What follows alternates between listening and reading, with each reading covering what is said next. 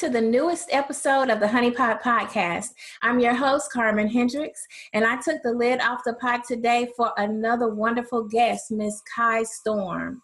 Before we get started, I want to make sure all of our listeners remember to subscribe to our podcast so that you will receive notifications for all things Honeypot. Now, let's introduce today's guest. A consistent face in the urban literary world, Kai Storm has penned six books.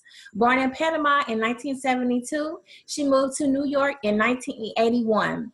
Kai was signed to 21st Street Urban Editing and Publishing in 2010. She is the mother of three daughters and a blogger for Vocal Media. Welcome to the pot, Kai. Thank you. Thank you so much for having me.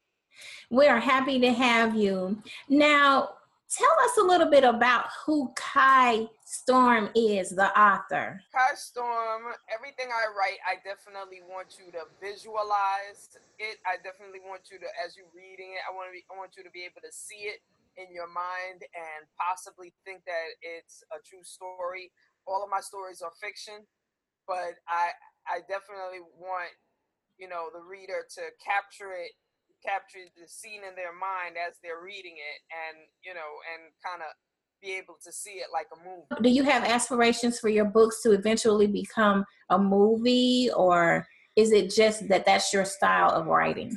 That is my style of writing. I would like any author i would definitely you know want to see my written word on film. That that's one of my long time goals that i definitely would like to accomplish in in my life but um you know, it's it's definitely my style of writing. I, I, I like I like for a person to be able to see and, and, and know what it is and, and be able to feel what it is and, and, and, you know, question, you know, the reality of the book because that's the kind of books I enjoy to read myself. So I definitely want to give that every time I write a book.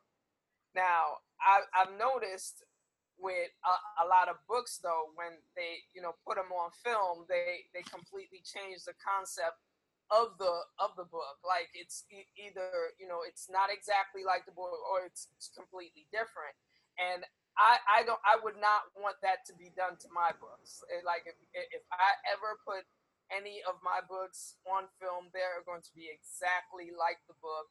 I will not disappoint the, the reader like that. There's an author that is currently working on a book that she's written. Um, her name is Angie Thomas, and she wrote the book "The Hate You Give." Have you? Are you familiar with that? Yes, actually, yeah.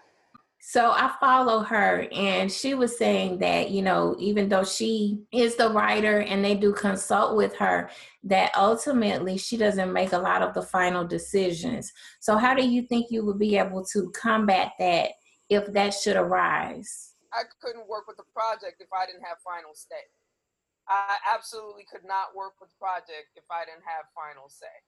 Because at the end of the day, you're using my work to create a, a, a visual picture of of my work.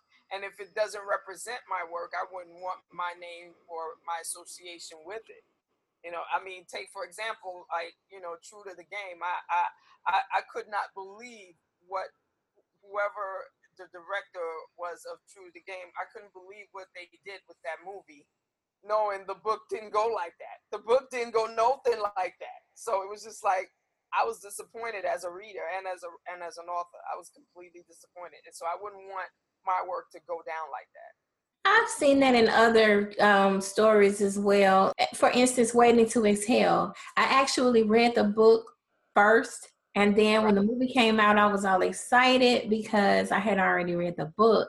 And there was so much that they left out and so much that they didn't do. It was it was a good movie, of course, but it just wasn't the book. So of course you're you're disappointed because you expect to see what you've read and it's like, oh, okay, well, you didn't really explain that backstory there, or you know, so I understand what you're saying. You're from New York, which is the mecca of, of writers. How did that mold you and help you become the writer that you are today? I, I say it, it, it, it gave me my backing because I, I the, the period of time that I spent while when I first became an author till the time I moved out here, I, I, I not only developed a following, I was able to, you know, um, you know, have people recognize me because I was always in the street promoting my books, trying to sell my books. And um, a lot of authors that live in New York knew me. So, you know, when uh, um, author events would come up, I would show up. It would, you know, I, I would see people that I would talk to every day on Facebook and didn't know until I, I would see them face to face. So it, it was a, a, a, great beginning um, starting my career in New York. So, what made you move to Seattle? Well, Seattle was a better look for my family. So it definitely, you know, once we came out here, my fa- um, my family definitely changed for for the better. So uh, even though my career hasn't it hasn't really gone up in, in Seattle, because I, I, find in Seattle uh, there's there's not too much of a support group for for local artists, and and and, and if there is, it's it, it's like few and far between. You know, you, you gotta you you gotta kind of look up. You know, so uh, uh, you know I haven't looked up that much yet since being out here, but you know, it is what it is. I still have a following online, so I, you know, I, I, I try to keep up with that and you know and do my best when whenever I can to promote myself. So your first books were written in the urban fiction genre, but you've also written erotica. Tell us about that and how you made the transition to erotica from urban fiction. And you still write in urban fiction correct? So you're doing both. Well actually the, it, it, i don't see it as a transition. I just see it as i write whatever i see. I, I mean in my head before i write down something i, I see it in my head. So whatever uh, i come up with in my imagination i write down and if it happens to be urban fiction it is what it is if it happens to be erotica it is what it is. So, what can we expect from you this year? Well, this year I, am definitely um, blogging a lot more. I haven't um, actually penned an actual novel yet, but uh, I've been doing a lot of blogging. I'm, I'm hoping to to one day turn my blogs into a, a TV series. That that's one of the things I'm kind of um, hoping to do. I'm also uh, doing a little bit of photography, trying to you know do pick up that art because that, that's always been um, a love affair of mine. So I, am just, I, I, feel like I, I, this is going to be my year to, you know, expand my art. Your books are currently in some local libraries. Tell us which books and where they're located. You just don't know is in a, a, a couple of libraries, one in Virginia, I believe, one in Texas, I think California. What I did was at the time when I was trying to get my books in the libraries. I was contacting a lot of different libraries. So um, some libraries were able to, you know, share my book, and some libraries just um, purchased it directly. So, so uh, to me, that was that was like the the best thing that could happen to me because I mean, the library is is the mecca as far as authors are concerned. You know what I mean? You you you hope to get. I mean, yes, you want your library, your book in bookstores all over the place so that you know you're making some kind of money. But give, but actually having it in a library means that it's it's there forever. You know what I mean? So. It, it, it, I was very proud to, to even get it in my first library. Also, I also got some books in in libraries out here in Seattle. Alani's Hustle La Familia, which is the th- uh, the third phase uh, of the whole Alani story. Like I said, it was a great thing for me to to just be able to get it in in a library. You know what I mean? Just one library had me feeling really good. Never mind to have a couple of libraries under my belt. Okay, so you mentioned Alani, so let's talk about her. This character appears in three of your books, and that's Alani's Hustle, La Familia, Alani's Bigger Hustle, and Alani's hustle gets bigger. Yes. You stated that her story lived in you since you were 12. So, how did you come up with this story and how did you go about putting it on paper? When I first came to America from, from Panama, there was a, a good period of time where I didn't really speak English. And it took me a long time to develop any kind of friends. So, but, but before then, my, when I would go outside to, you know, call myself quote unquote play, it, you know, I would end up just kind of sitting around and just staring at people. So in my sitting around staring at people, my mind would automatically go into story mode and, you know, to sort of you know give me something to think about while I'm sitting there and you know doing not doing anything. And out of nowhere, it was like Alani just came. It became one of the stories that just that started in my head and just stayed there. And I kind of looked at I looked looked at her story as just something that that kept me entertained personally throughout my years because it was it, it, I never looked at it as an actual you know story to be told to anybody. I looked at it it was just something that I kind of acted out in my head, and it was and it would just entertain me and me alone. One day, uh, boredom, I was um, doing a temp assignment where it was about to be over, but it was um, it was right before Christmas, and instead of them letting me go, they decided to keep me about a week extra just so I could have some Christmas money. But while I was there for a week, I didn't have I didn't do anything. So for the most part, I would do you know job search, and in between I would be bored. So I, I one day I just decided to uh, type out the Alani story, and it was that first time that I typed out the the first three chapters that I realized that in my head I kept reenacting these these first three chapters. Like it never in my head it never went past those three chapters. So when I finished writing those three three chapters, it was like okay, where do where does this story go? And I and, and I never you know followed up after that. I just kind of left it there. It wasn't until a friend of mine told me about friend of hers starting a publishing company and that I should, you know, start sending out my stories to publishing companies because, you know, she read a couple of my pieces and, and thought, you know, I should send a couple of my pieces out. Now, of course, you know, that's a friend, you know, and, and you feel like, you know, your friends is going to tell you whatever they, they're going to tell you because they're your friend. They're not going to hurt your feelings. But, you know, a, real person might might really hurt your feelings and tell you, you know, your shit is crap so I started sending out my stuff, and you know, for for a lot of for a long time, I was getting rejection letters. And then when I first got somebody that said, "Yeah, I like this story. I I, I want to read it. Where's the rest?" That made me say, "Okay, now I actually have to write the rest." And when I sat down to write the rest, it was like uh, just like I said, everything I write I kind of see in my head. So I, I, I, closed my eyes, I saw the rest, I wrote it down. Okay.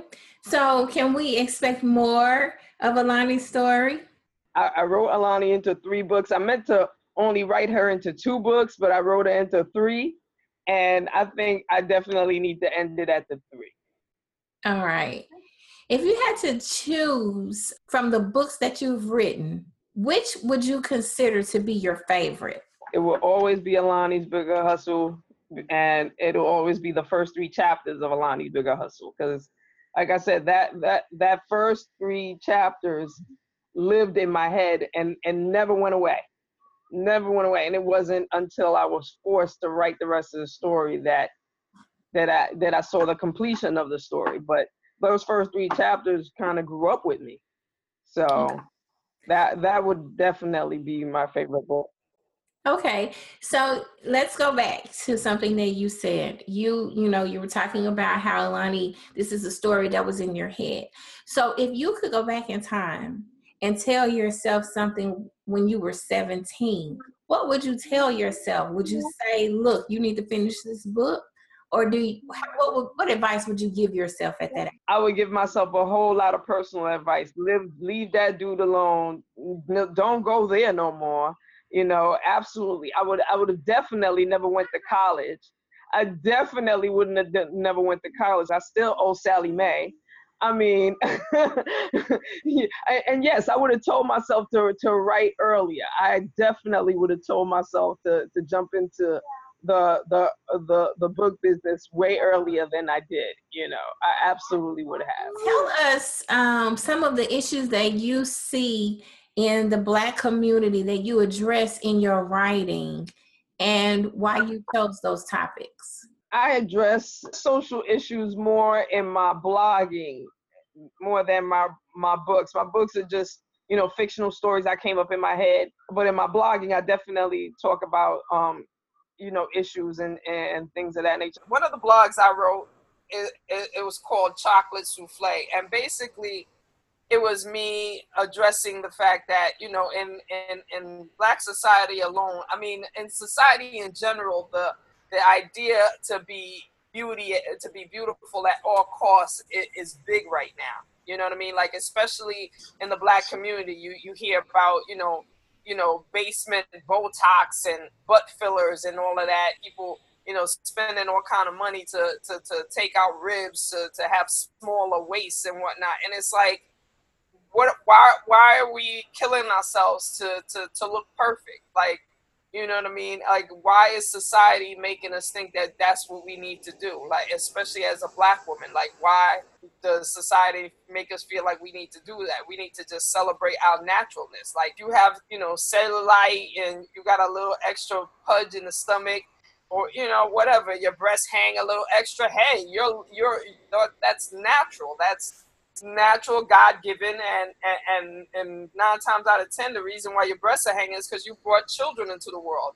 Another natural thing, you know what I mean? And and and it's like I, I address that that you know we should celebrate this the the natural woman, the the woman that doesn't want to spend all her money on weaves or, or, or spend money trying to you know make her waist smaller or, or, or, make her ass bigger or naturally like that that's that's definitely you know one of the things I blog about. I mean, I, I Vocal Media when they first approached me to blog for them, they approached me to blog for them to write erotic stories. But because they have a lot of different platforms, I was able to you know I'm able to write on you know whatever I want. So I also addressed this one thing that uh, that's out here: Seattle coffee booths. Like uh, Seattle has coffee booths everywhere, and and you would never know that some of these coffee booths, you walk up on them and and it's a naked chick selling you coffee, and it's like you know, it, I, I, wrote about that because I was just like, why why why are they putting these boobs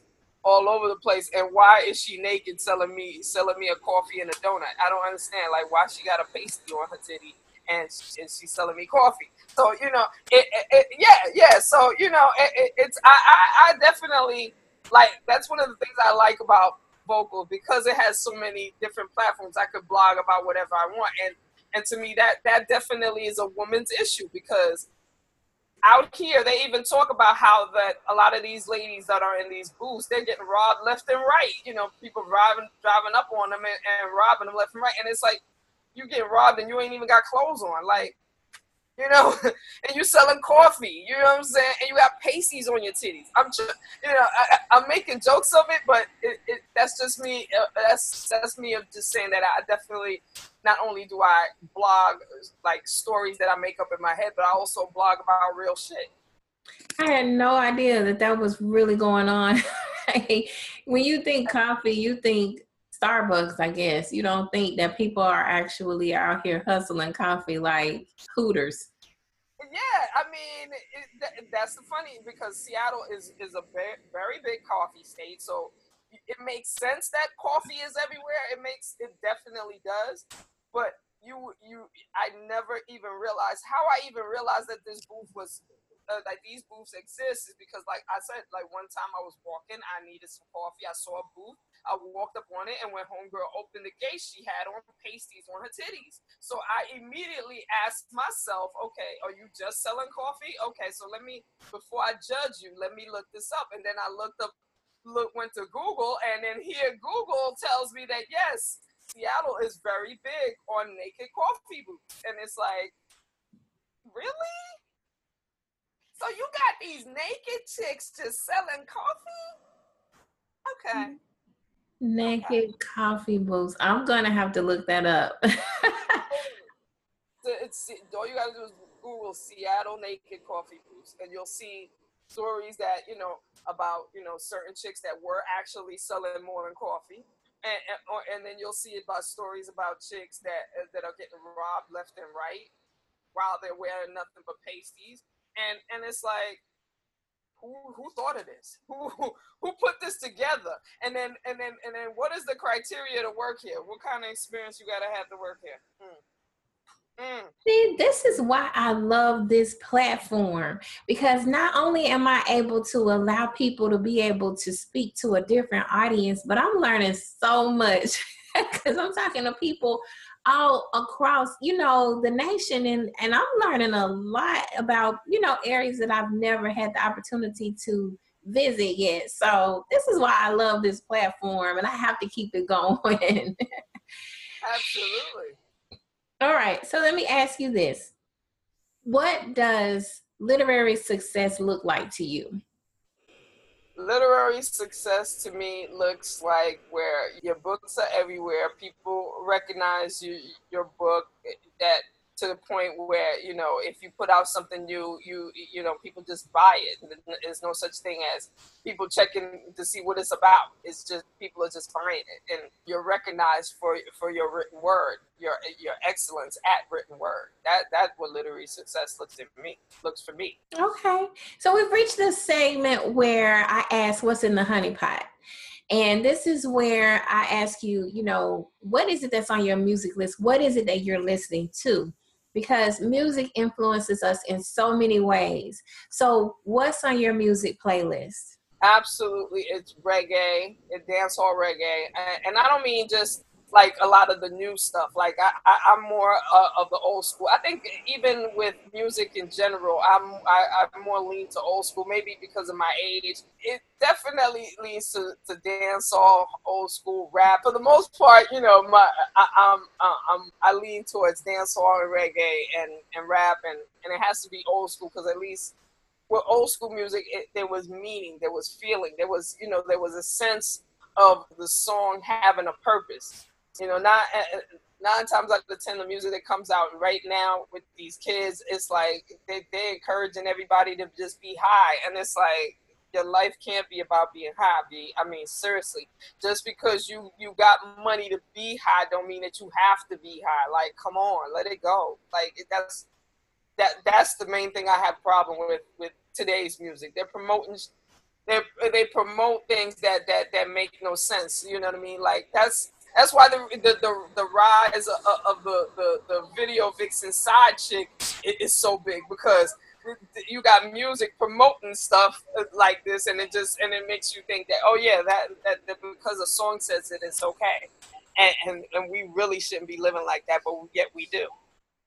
I'm glad you mentioned that because I was watching the Mickey Howard story and I was listening to. Well, I actually looked up um, just kind of I was trying to do some research research on her, and I right. found one of her interviews, and she was talking about how um, the story was so real. You know, she relived a lot of those moments, and she um, was she pretty much was on crack. She did what they call cocoa puffs, which was where they um, took she took crack and crushed it and and mixed it in with like a cigarette and smoked it that was her cocoa. And so she was talking about how now she was talking about the music and how that's what they advocate. And she was saying she watches Love and Hip Hop.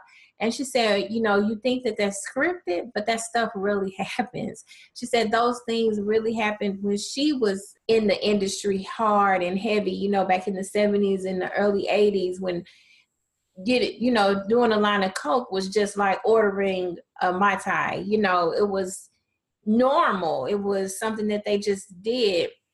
And you think you're having fun until you realize that you're addicted to it. And at that point, it's too late. Now you're a right. junkie trying to get your next fix.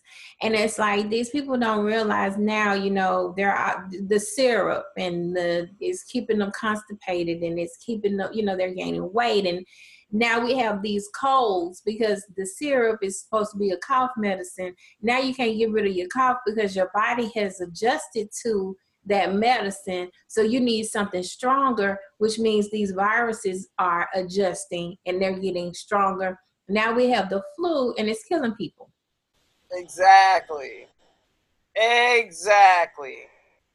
People don't they don't realize the the consequences of their actions because it's not affecting them because we live in a world right now of self gratification and we don't realize that what we do really can have an effect on not only our generation but future generations.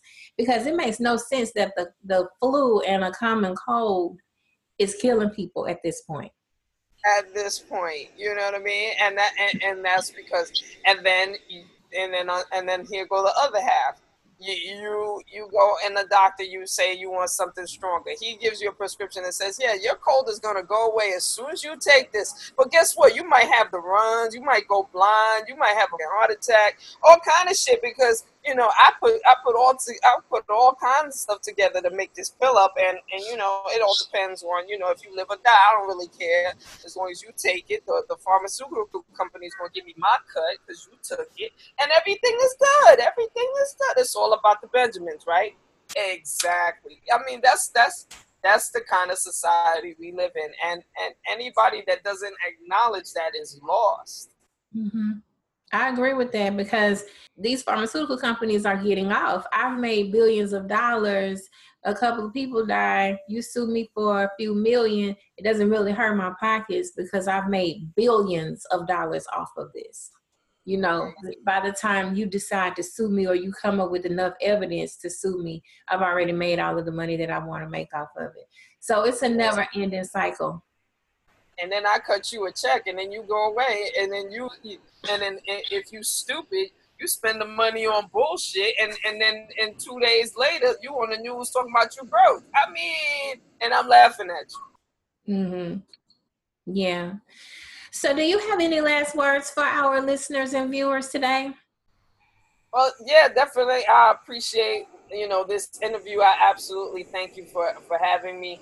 Um, to find more about um, to find out more about Kai Storm, absolutely go to my website, www.nattieikai.com. That's natikai.com. And um, not only you, you'll be able to see, you know, blogs I do, I also do author artist features and, um, you know, find out more about my books, be able to order my books, all of that. Okay. Thank you, Kai, for joining today's show. We really, truly appreciate having you, being so candid and having really good conversation with us. We hope to have you back soon. I want to thank our audience for taking the time to listen to the Honeypot podcast today. I'm your host, Carmen Hendricks. Be sure to subscribe to the podcast and like us on Twitter, Facebook, and Instagram using the handle Honeypot Podcast. You can also find me at carmenhendricks.com. That does it for today's podcast. I'm putting the lid back on the pot. We'll see you next time. Say goodbye, Kai. Bye now. Holla.